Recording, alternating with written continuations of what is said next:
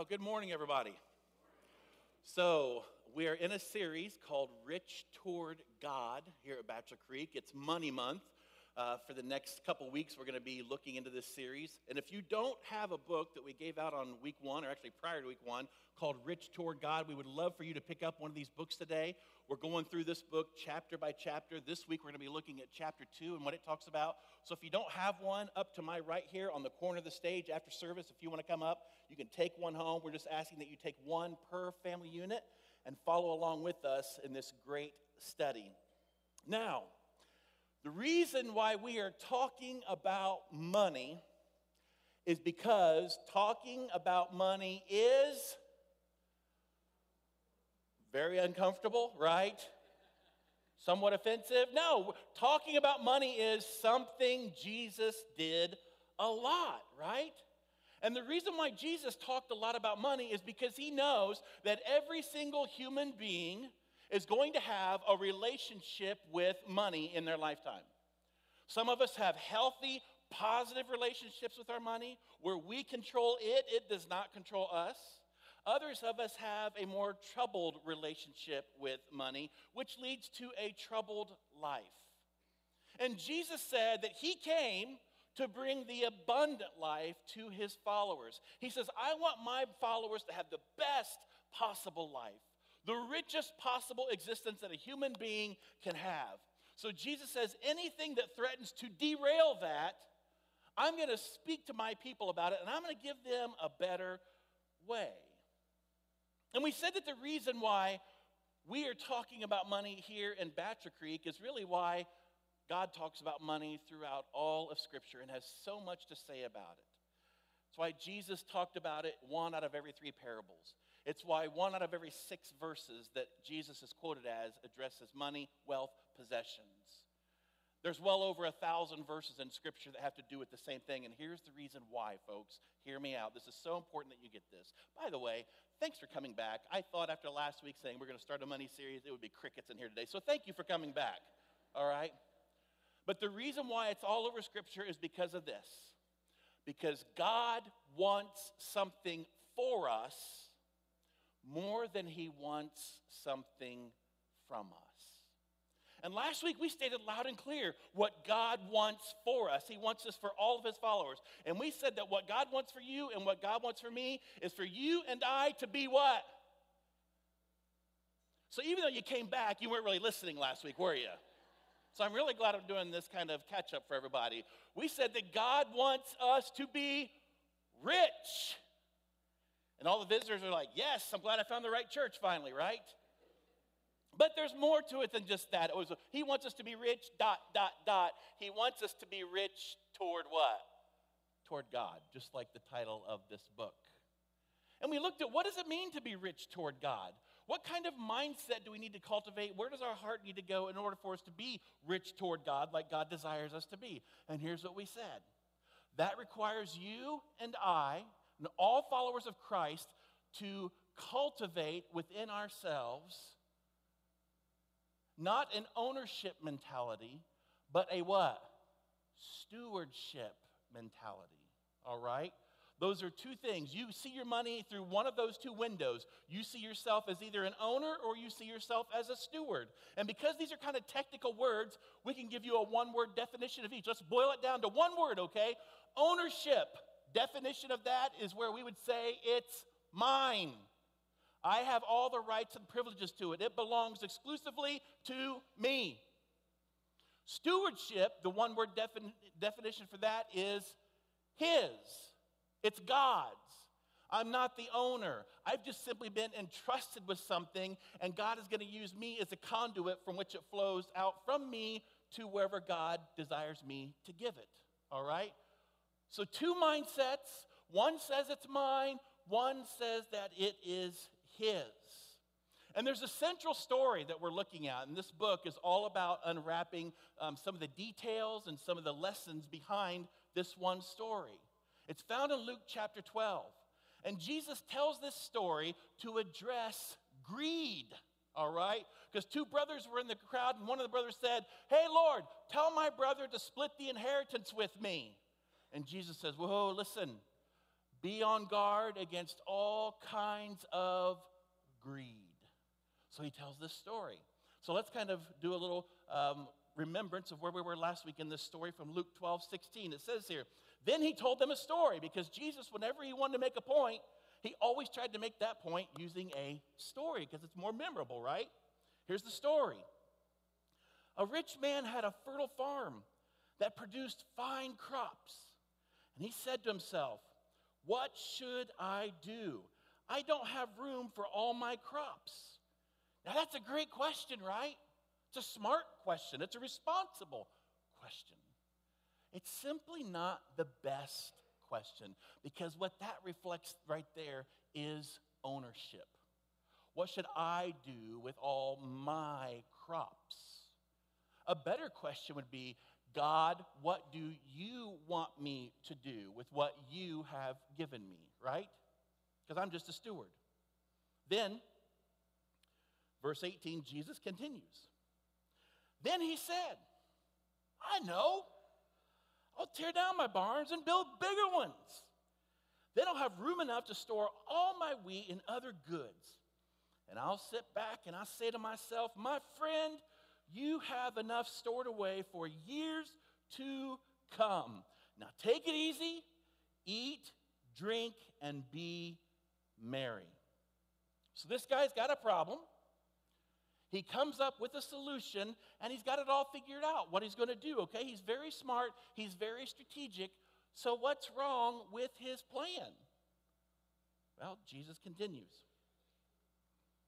But God said to him, You fool, you will die this very night.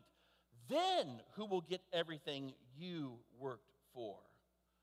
So here's the question why would Jesus say the assessment of this guy's life, even though he worked hard, even though he tried to be responsible, even though he tried to come up with a plan, why would Jesus say the assessment of this guy's life can be summed up in one word fool? He's foolish. Here's why. Here's how Jesus wraps everything up in a bow. Verse 21. Yes, a person is a fool to store up earthly wealth but not have a rich relationship with God. Here's what Jesus is getting at. This guy had really, really big barns. He had lots of stuff. But he had a really, really, really, really small heart toward God. He was rich in a worldly kind of way, but spiritually, he was impoverished. And Jesus told this story, I told you, to make a point about greed. Because greed is so sneaky and it's so subtle that here's what greed does in your life and it does it in mine. I'm speaking from personal experience here, okay? What tends to happen in my life is I underestimate the level of greed that I have, and I overestimate how generous I am. Anybody else in here do the same thing? Yeah, because greed is not my problem. Greed is somebody else's problem. Right? It's not something I struggle with, but that's somebody else's problem.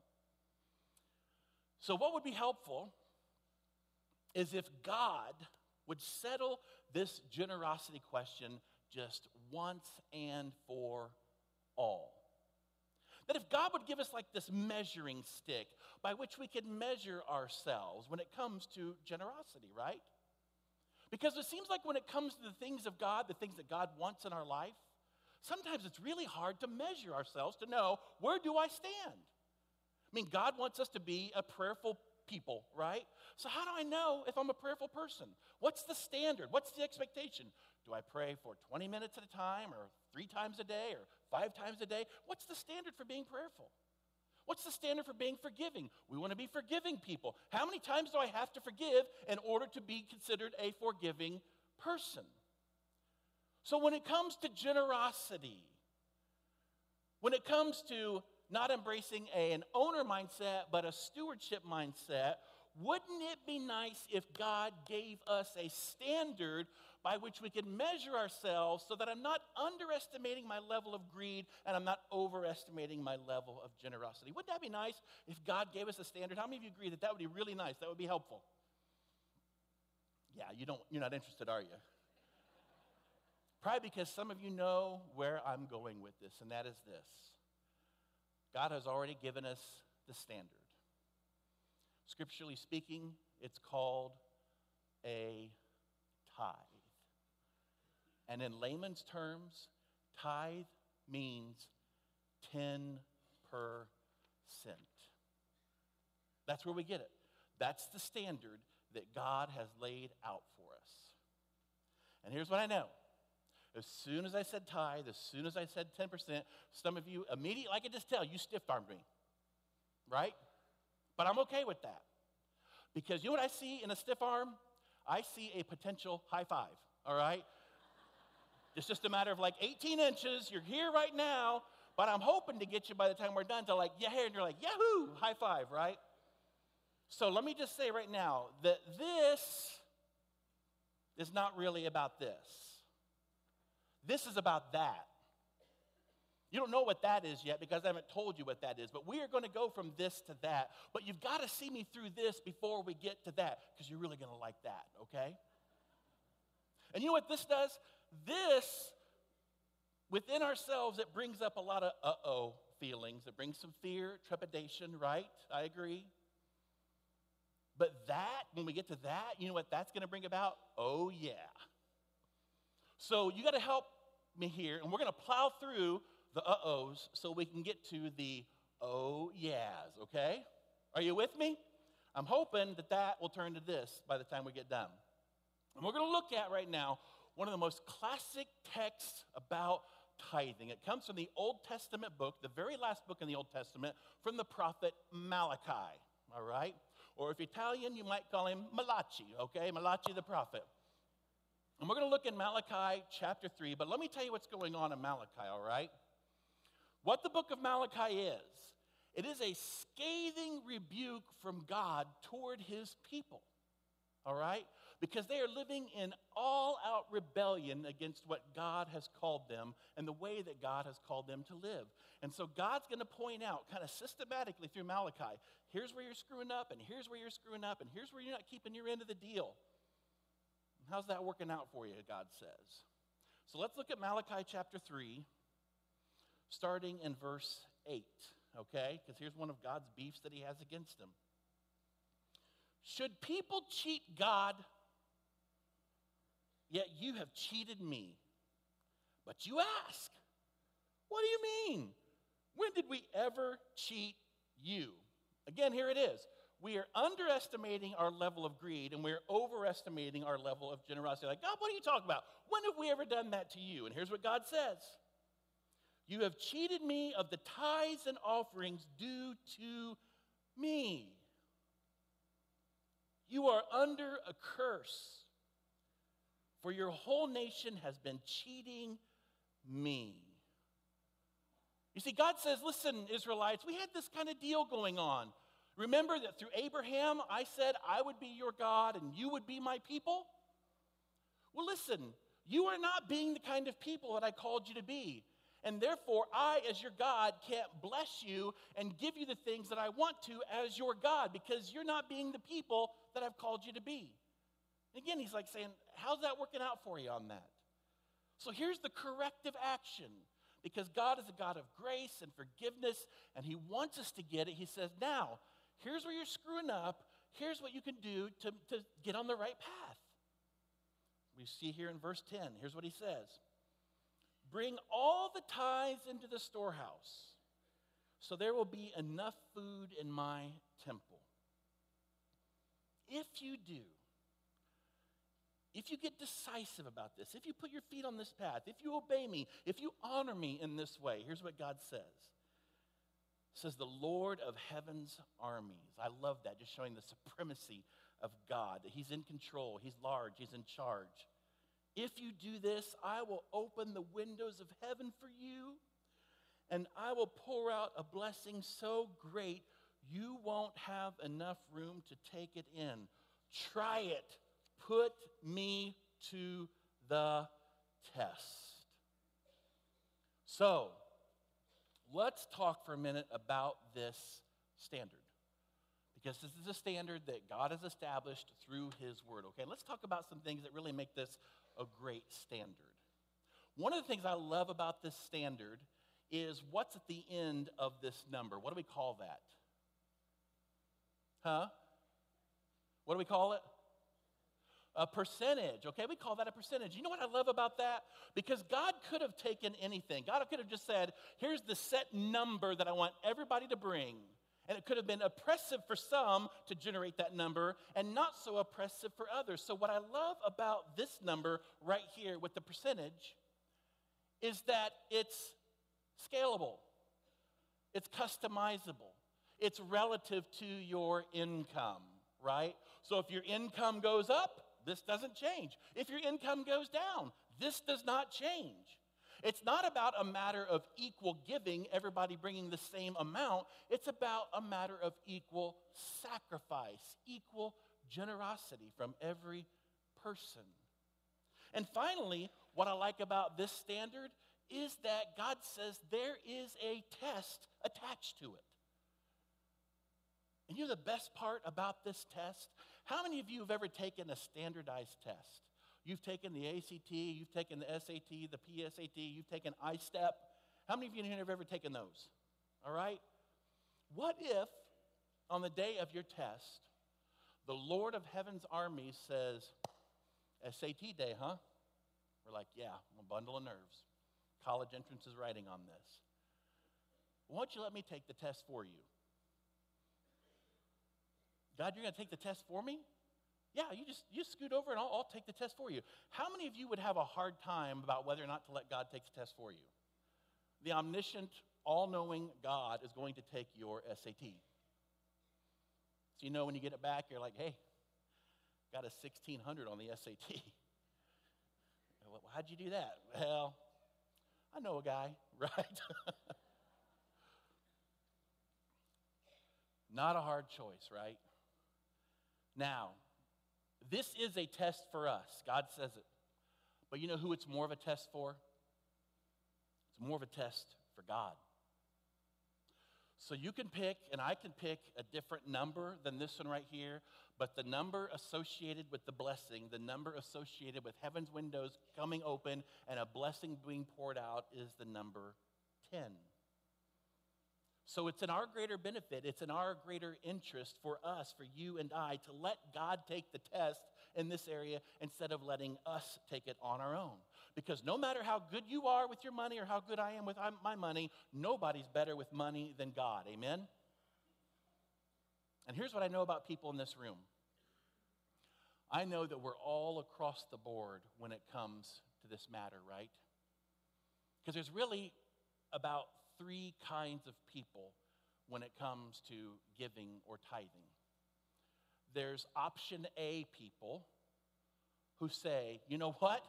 I tried it and it works. That God was faithful. I did what He said and He did what He told me I would do. And it's just like, wow, it works. It's not just something you read about, it actually works. I have yet to meet the man or the woman who put God to this test who would say, No, God failed. In fact, every person I've ever talked to who was a top option A person is someone who would say, Not only did he pass, he passed with flying colors. That's what God did. So we've got the option A people who said, I've tried it and it works.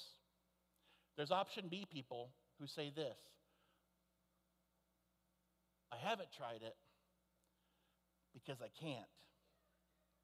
And I've got a lot of sympathy for people in this corner because you've got money problems or you're in a troubled relationship with money and you just whether you, maybe your spouse doesn't agree with, with this kind of giving or maybe you've figured out all the math you've crunched numbers and you're just like solomon i, I just can't get it to work i mean i'm giving some but I, I just can't get to that 10% point because it just doesn't add up on paper and listen, I get it.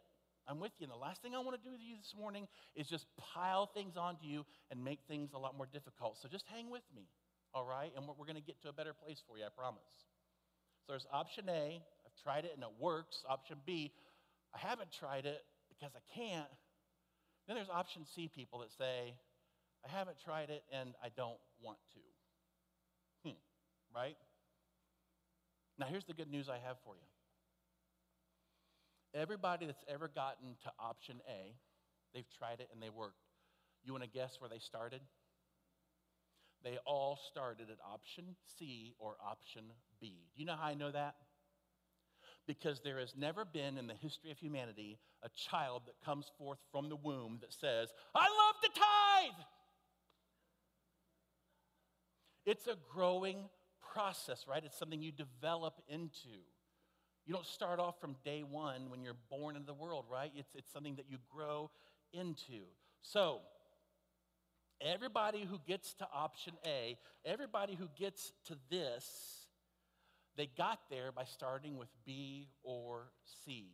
Now, here's what we're tempted to think. We think, oh, you know what? I know how they got to A. Apparently, they started making a whole lot more money, and because they now have more money, they now have the ability to be an option A kind of person. It's just a matter of, of math and logistics, right? Sounds logical, doesn't it? But statistically, that does not pan out. Because let me tell you this for Americans who make $25,000 or less a year, you want to guess what their giving percentages of their income, what they give to kind of charitable causes? Or churches, you know what percentage they're at? $25,000 or less, 4.2%. So let's play that out a little bit, okay? Let's say somebody makes $100,000 or more. So surely we think since they, they make four times the amount of money as the guy making 25,000, they're probably going to give like four times as much. They're probably going to give like 16, close to 17% because they got so much more money. Sounds reasonable, right? But do you know what the average giving in America is for people who make $100,000 or more? 2.7%.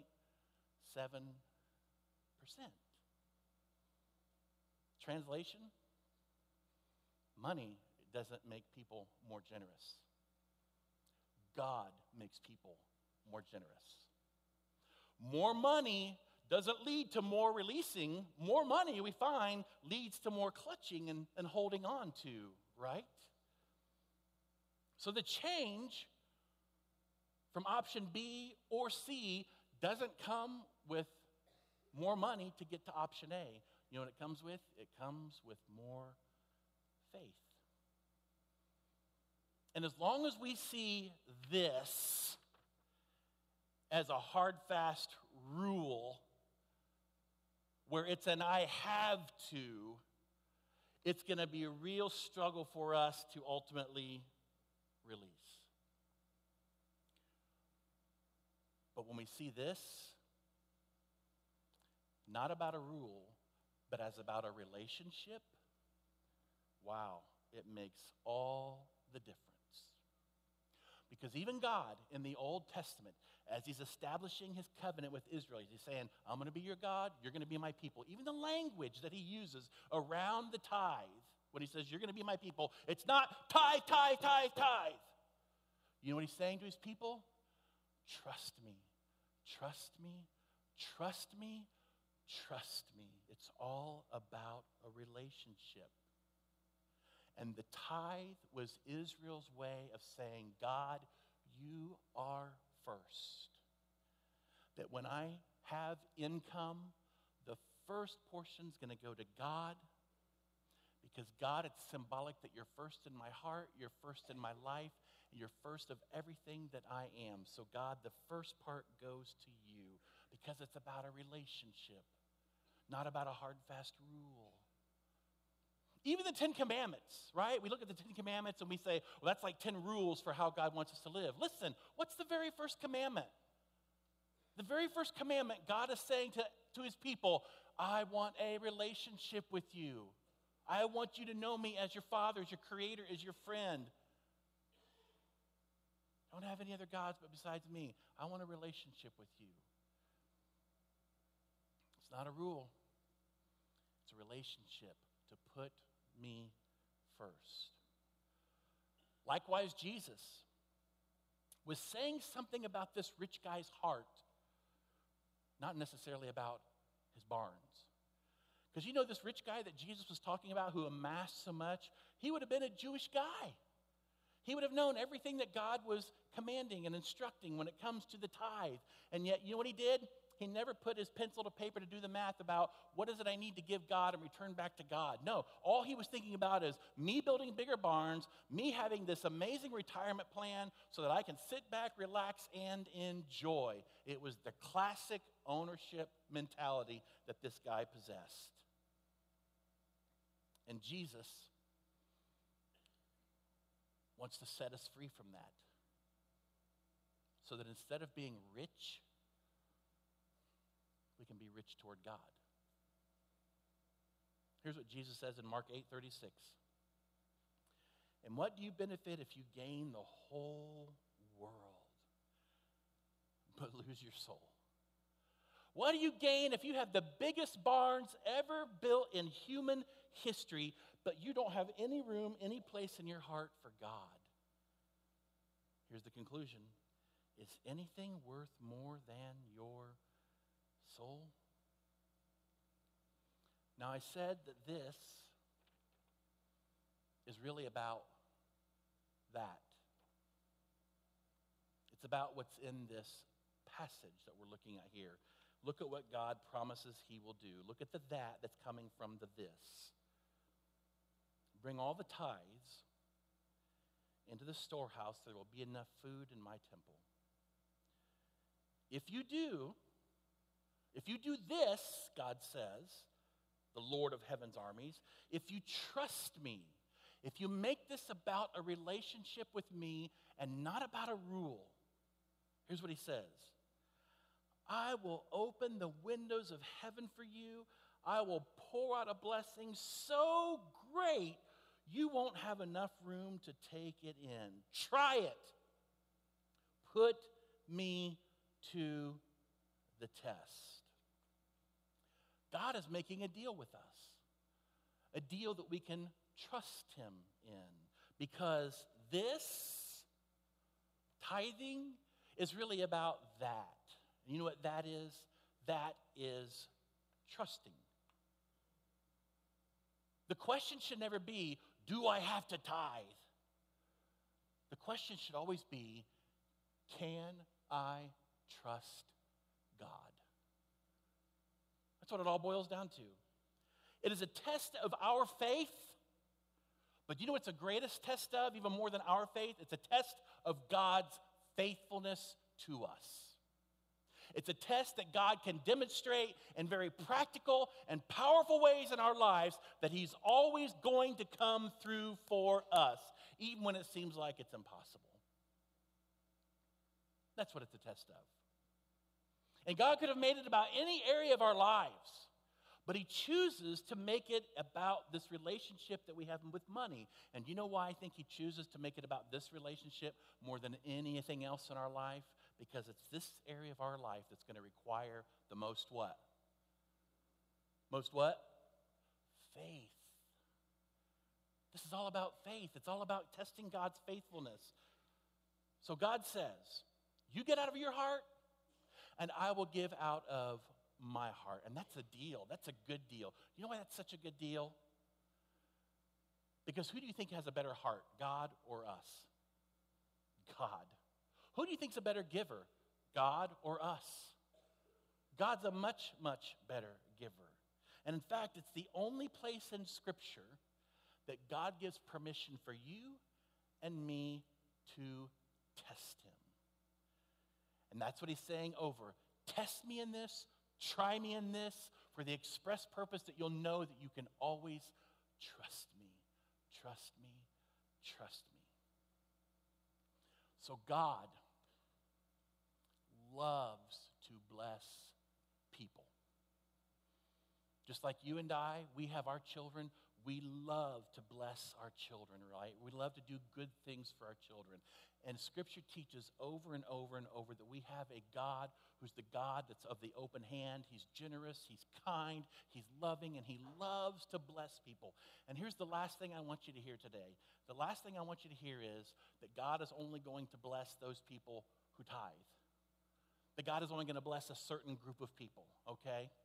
Because even Jesus said this Jesus said that God causes the sun to shine and the rain to fall on both the just and the unjust, on the good and the wicked. They're still experiencing goodness from God. He doesn't discriminate when it comes to that. But here's what I want you to hear the greatest blessing that you will receive from God that far surpasses his daily blessings of people all around the world will come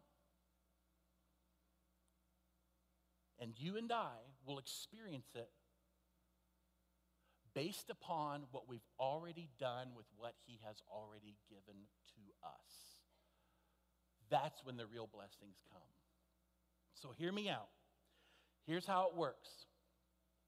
If you're an option C person who says this morning, I haven't tried it and I don't want to, God says, okay, listen, I'm cracking open the windows of heaven and the blessings are falling down. And because I'm a generous God, I'm making this available to people. But look at you. You don't have your hands out to even be able to receive it. You don't have the capacity to even partake of it because look at your attitude towards us. You're, you're just not going to be able to partake of it because it's falling, but you don't have any means by which you can catch it. Or maybe you're an option B person, the person that says, you know what? I haven't tried it because I can't.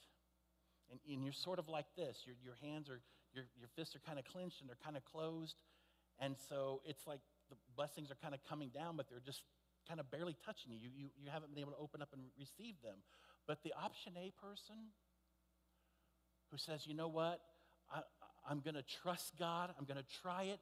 I know it's going to hurt some and it's going to be painful and it doesn't add up on paper, but God, I'm going to I'm going to turn this over to you, so I'm going to open up. Wow.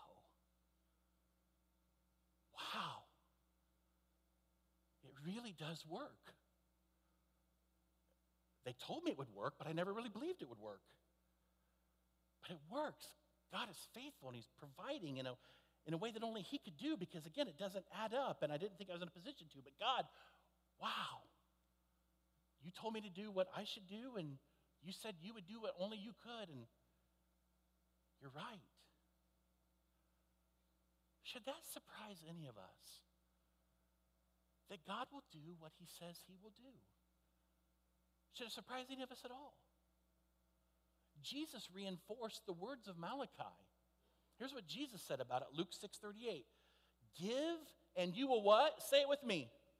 Receive. You do this, and it's going to come back to you in some form or fashion, right? Your gift will return to you in full, pressed down, shaken together to make room for more, running over and poured into your lap. The amount you give will determine the amount you give, you get back. So we can be like this, this, or like this. And Jesus says it's all relative. The measure you give, the measure it will be returned to you. Let me just tell you this, folks. It just reiterates what I said early on. God doesn't need your money. There's scripture after scripture after scripture that says the earth is the Lord's and everything in it. He already owns everything. This is not about what God needs, it's about what we need. And we need to know that our God is faithful. And He says, I've given you away in your everyday comings and goings in the practicality of life, I've given you a way to put me to the test to prove to you over and over and over that I am faithful. Now, since the Garden of Eden, that's been the one question mankind has always struggled with. It's the question the enemy lured Adam and Eve with. With this question, basically can God be trusted? Can he really be believed? Can you really take him at his word? Is it reliable? And God says, here's a way for you to know every day that you can trust me. Now, listen to me, folks. For those of you who are the option B or the option C kind of people, here's what I want you to think about for just a moment, okay? And I'm, I'm wrapping up with this. Want you think about what it was like when you learned to ride a bicycle. By the way, in here, how many of you all know how to ride a bike? Anybody, everybody in here know how to ride a bike? Okay, some of you might not know, but you know, we all, I think probably a lot of us had the same experience. You know, I learned to ride a bike on like a 1977 red Schwinn with the banana seat and tassels, right? And you know, the, the scariest part about riding a bike is when? When you first start, right? Because that's when you get the bumps and the scrapes and the bruises, and that's when your fears at an apex as you're like, am I going to die on this thing, right? So, to kind of get you there to the point where you can ride and feel confident and comfortable and have the freedom that riding a bike brings to somebody, where you can feel the wind in your air and you can ride like to the end of the block and you kind of got your own set of wheels right, to get you to that point, your mom and dad, if they loved you enough, they put on something to help out. Do you remember what they were called? Training wheels, right. Were training wheels the destination? Is that where they wanted you to stay? Like when you're 21, tooling around the neighborhood and you're tra- training wheels on your bike, you know? No, that'd be a weird sight, wouldn't it? That's not the destination. That's just to kind of help you get there to the ultimate goal of riding a bike on your own. So if you're option B or C person this morning, let me rec- make a recommendation for you, okay? Get some training wheels. I don't know what that looks like for you. But the training wheels will ultimately get you to the standard. So maybe it's 2% or 4% or 6%, just something incrementally where you can go to, knowing that's not the destination. That's just to kind of help me learn this whole thing. With the idea of getting to the end of no training wheels, and I meet and I get to the point of this,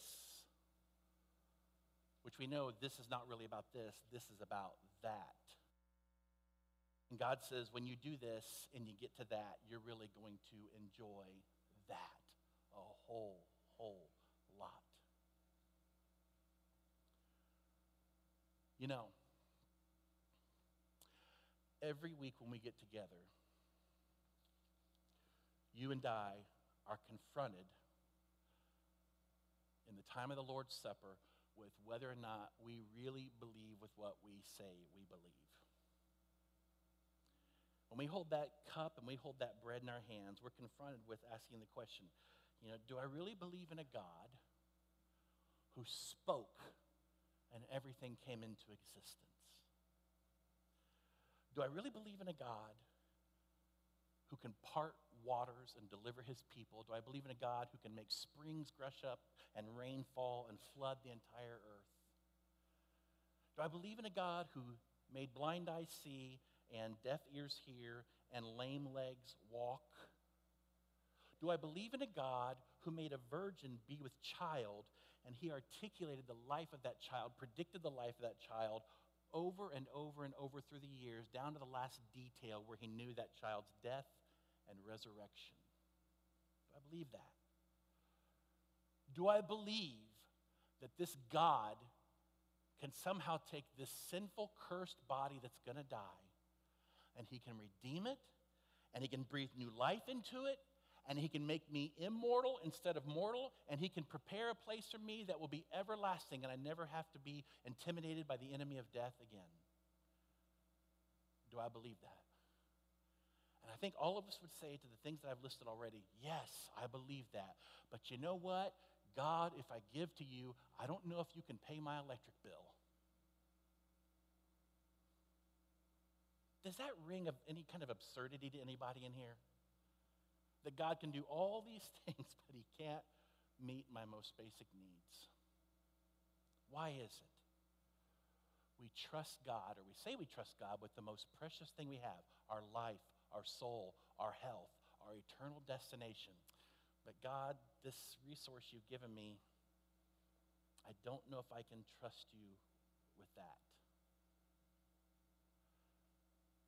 So, as we ponder right now, right here, right now, what God did to solve the sin problem that you and I, Scripture says, were powerless We were powerless to do anything in our sinful state. God solved it all. God delivered us all. God said, I've got a better way, and I'm planning a beautiful eternity for you through Christ. As we ponder that, let us also ponder the other things that we can trust our loving Father with as well. Won't you pray with me? Father, thank you for this morning. I know this is a tough thing to hear, Lord, but it shouldn't be. Because you've called us to be your people, and you've called us to trust you, trust you, trust you, trust you. And Lord, I, I pray for the people who are the B or the C people today. That they'll say, I'm going to start, I'm going to do something, I'm going to sit on some training wheels today, and I'm going to I'm going to put you to the test, Lord. And Lord, we know that the promise of blessing is attached to the 10, but Lord, the promise of faithfulness uh, is, is there for everybody. You're going to be faithful to make sure your children have what they need. So, Father, I pray that some people will start on the training wheels and that some people over the course of the next couple months or the next six months will get off and they'll get to the desired destination of the bike, of riding without, and they'll enjoy the freedom that comes with that, Lord, and experience your blessing. Thank you, Lord, for this standard that you've given to us so that we don't overestimate our generosity or underestimate our level of greed. We know you're doing this, Lord, ultimately because you love us, not because you need anything from us, but because you love us. And you've proved you love us, Lord, by giving us the best possible you could give us in the person of Jesus Christ. So, Lord, we remember him and we remember how much you gave right now for our sakes so that we could have hope and eternal life. So, thank you, Father. Help us to trust you in other ways in our daily lives. We pray in Jesus' name. Amen.